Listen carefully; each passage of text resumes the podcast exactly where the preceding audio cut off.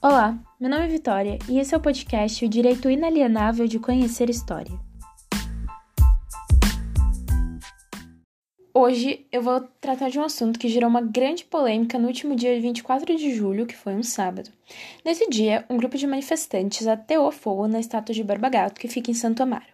E teve essa grande repercussão porque, de um lado, você encontra pessoas que consideram isso um ato de vandalismo, que não se deve queimar estátuas porque são peças históricas, documentos históricos, porque a, a estátua ela foi danificada, e do outro você tem pessoas que dizem que não deve ter estátuas para pessoas como Barba Gato, que tem certas estátuas que não devem ser erguidas porque homenageiam coisas terríveis, e eles têm todo o direito de queimar, quebrar, derrubar e etc.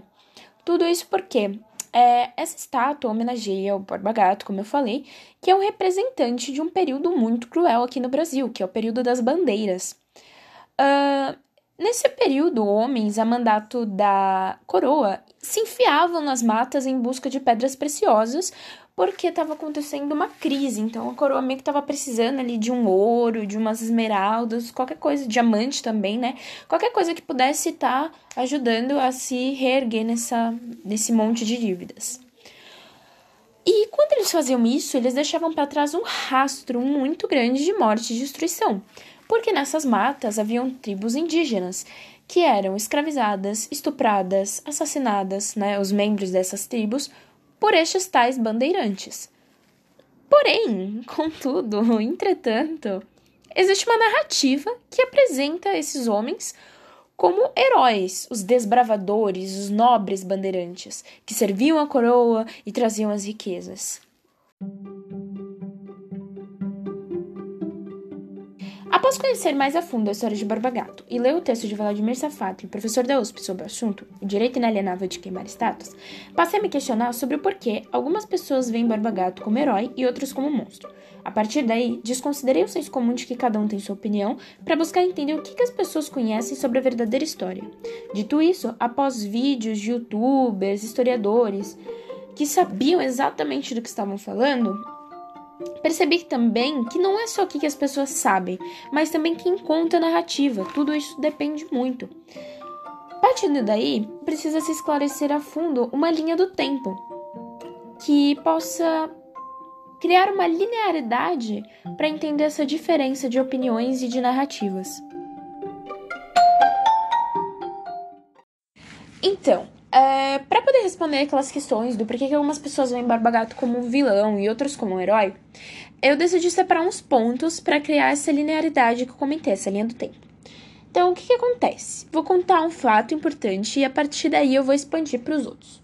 O Barba Gato ele é filho de João Barba Gato e Sebastiana Rodrigues. Ele se casou em 1670 com Maria Leite, que é filha do bandeirante Fernão Dias Pais Leme. E é nesse ponto que eu queria chegar. O Barbagato ele não era propriamente um bandeirante, mas ele era casado com a filha de um. Isso fazia com que ele também fosse nas missões, também fosse nas bandeiras. E aí algumas pessoas falam, ah, mas ele não era bandeirante, que nananã, ele não fazia o que os bandeirantes faziam. Você não pode considerar o personagem fora do período histórico dele. Então, se ele ia junto nas bandeiras, as chances dele também estuprar, matar e assassinar ou matar e assassinar é a mesma coisa, mas. É, escravizar esses indígenas, tal como os outros bandeirantes, é muito grande. Não pode dizer, ah, ele não fez, ele era santo. Porque ele estava ali junto, ele estava naquele período histórico em que isso era uma coisa comum e que estava certo. Outra coisa que vale ressaltar aqui nesse fato que eu comentei é o nome: Bandeirantes e Fernão Dias. Sim, as rodovias recebem nome desse estilo de caçada, né? Porque para mim isso não é uma missão, isso é uma caçada mesmo. A pedras preciosas e morria quem tava no meio, na frente. E, e status, né? Esses homens recebem homenagens de, de ruas, rodovias, estátuas, todos eles recebem. E em breve eu vou chegar no porquê disso. Mas vamos continuar.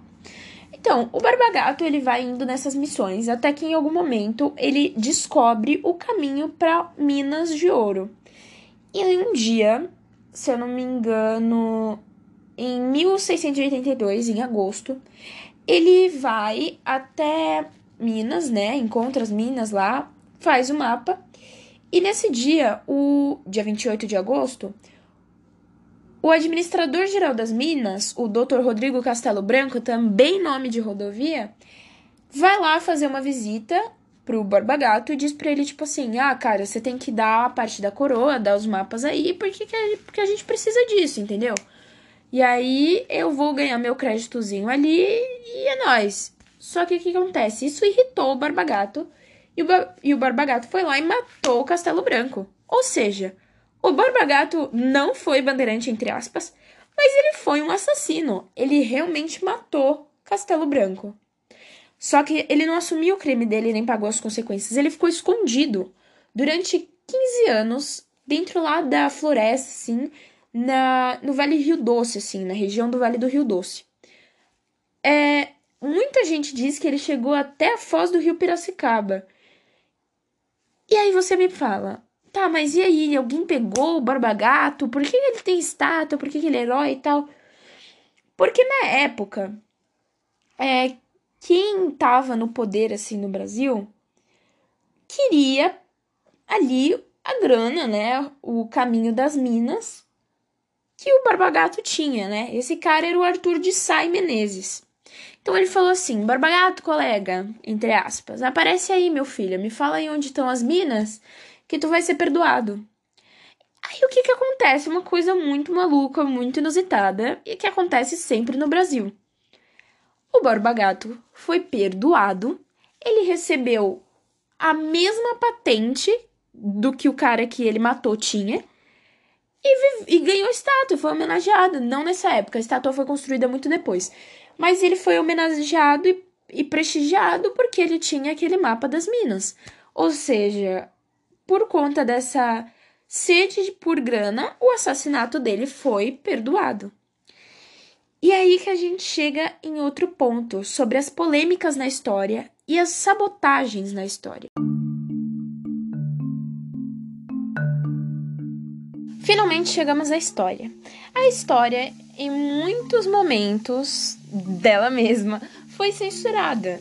Existem vários relatos de épocas em que livros foram queimados e narrativas foram alteradas para que algo fosse feito. Neste caso, o que, que aconteceu? São Paulo estava precisando de um herói. Tava precisando de herói, de alguém para representar a cidade. E quem foi escolhido para isso? Os bandeirantes. Porque a partir da narrativa de quem tinha o poder naquela época, os bandeirantes eram os caras legais, entendeu? Tipo, eles traziam riquezas e era, isso era bom pra gente, pra gente no caso a coroa para Portugal e tal. Então, da hora, cara. Os bandeirantes são muito legais. E aí, quando São Paulo virou São Paulo, a galera pensou em alguém para homenagear e homenageou eles. Tanto que você vê estátuas com nome de bandeirantes, você vê é, rodovias, como eu já citei anteriormente. E é por conta dessa narrativa de quem contou essa história que até hoje muitas pessoas acham que o, o Borba Gato e os demais bandeirantes eram heróis porque eles foram é, colocados nessa posição. Até a própria estátua de Barba Gato não é muito realista, porque a veste que ele, ele aparece usando é uma veste espanhola, de homens que faziam navegações, não era nem nada a ver com bandeirante. Então, pra fazer a boa ali pra, pra São Paulo, pra deixar bonitinho na história, eles decidiram colocar esses caras como heróis. Só que como a história nunca para e ela tá sempre ali, a verdade surgiu. A verdade não, né? os fatos surgiram. Que os bandeirantes, na verdade, foram assassinos, que o que eles fizeram foi terrível.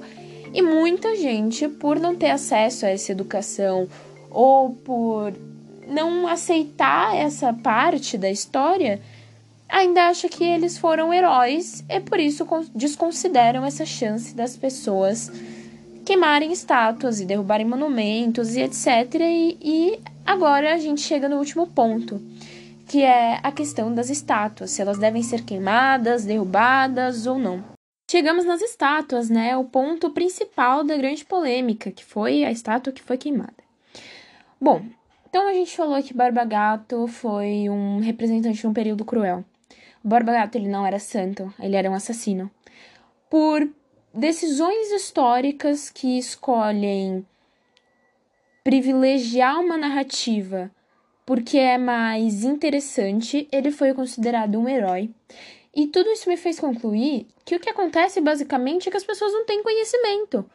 É, a maioria só acha que é uma estátua que tá ali, não fazem ideia de quem é o dono daquela estátua, e por estarem familiarizada com aquela imagem, acham incorreto que ela seja derrubada ou algo do tipo. Mas, baseando-me em fatos e também nas minhas considerações, eu acredito que as pessoas têm todos os direitos de vandalizar estátuas desse tipo, ou de querer queimar, derrubar e etc. Por quê? Porque a estátua, ela é um, uma homenagem, um presente. E existem pessoas que são descendentes daqueles que foram mortos na mão destes bandeirantes. A nossa nação brasileira, a população brasileira tem tanta mixigenação fruto do estupro. Então, não é da hora deixar uma estátua lá bonitona, todo mundo bate palma para ela. Se as pessoas conhecem e acham aquilo algo injusto porque fere outras pessoas, fere as vidas delas, fere aquilo que elas acreditam, elas têm todo o direito de atacar essa imagem porque ela não é uma imagem legal, ela não passa uma boa mensagem.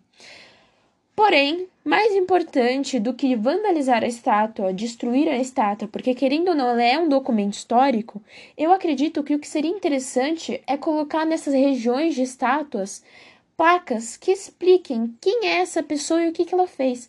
E não só placas explicando quem que é, mas também estátuas dessas pessoas que foram mortas. Porque assim, a estátua deixa de ser uma homenagem para ser uma representação gráfica daquilo que aconteceu. Então você coloca o bandeirante e do lado dele o indígena que foi assassinado. Você coloca o bandeirante e do lado dele o cara que ele assassinou.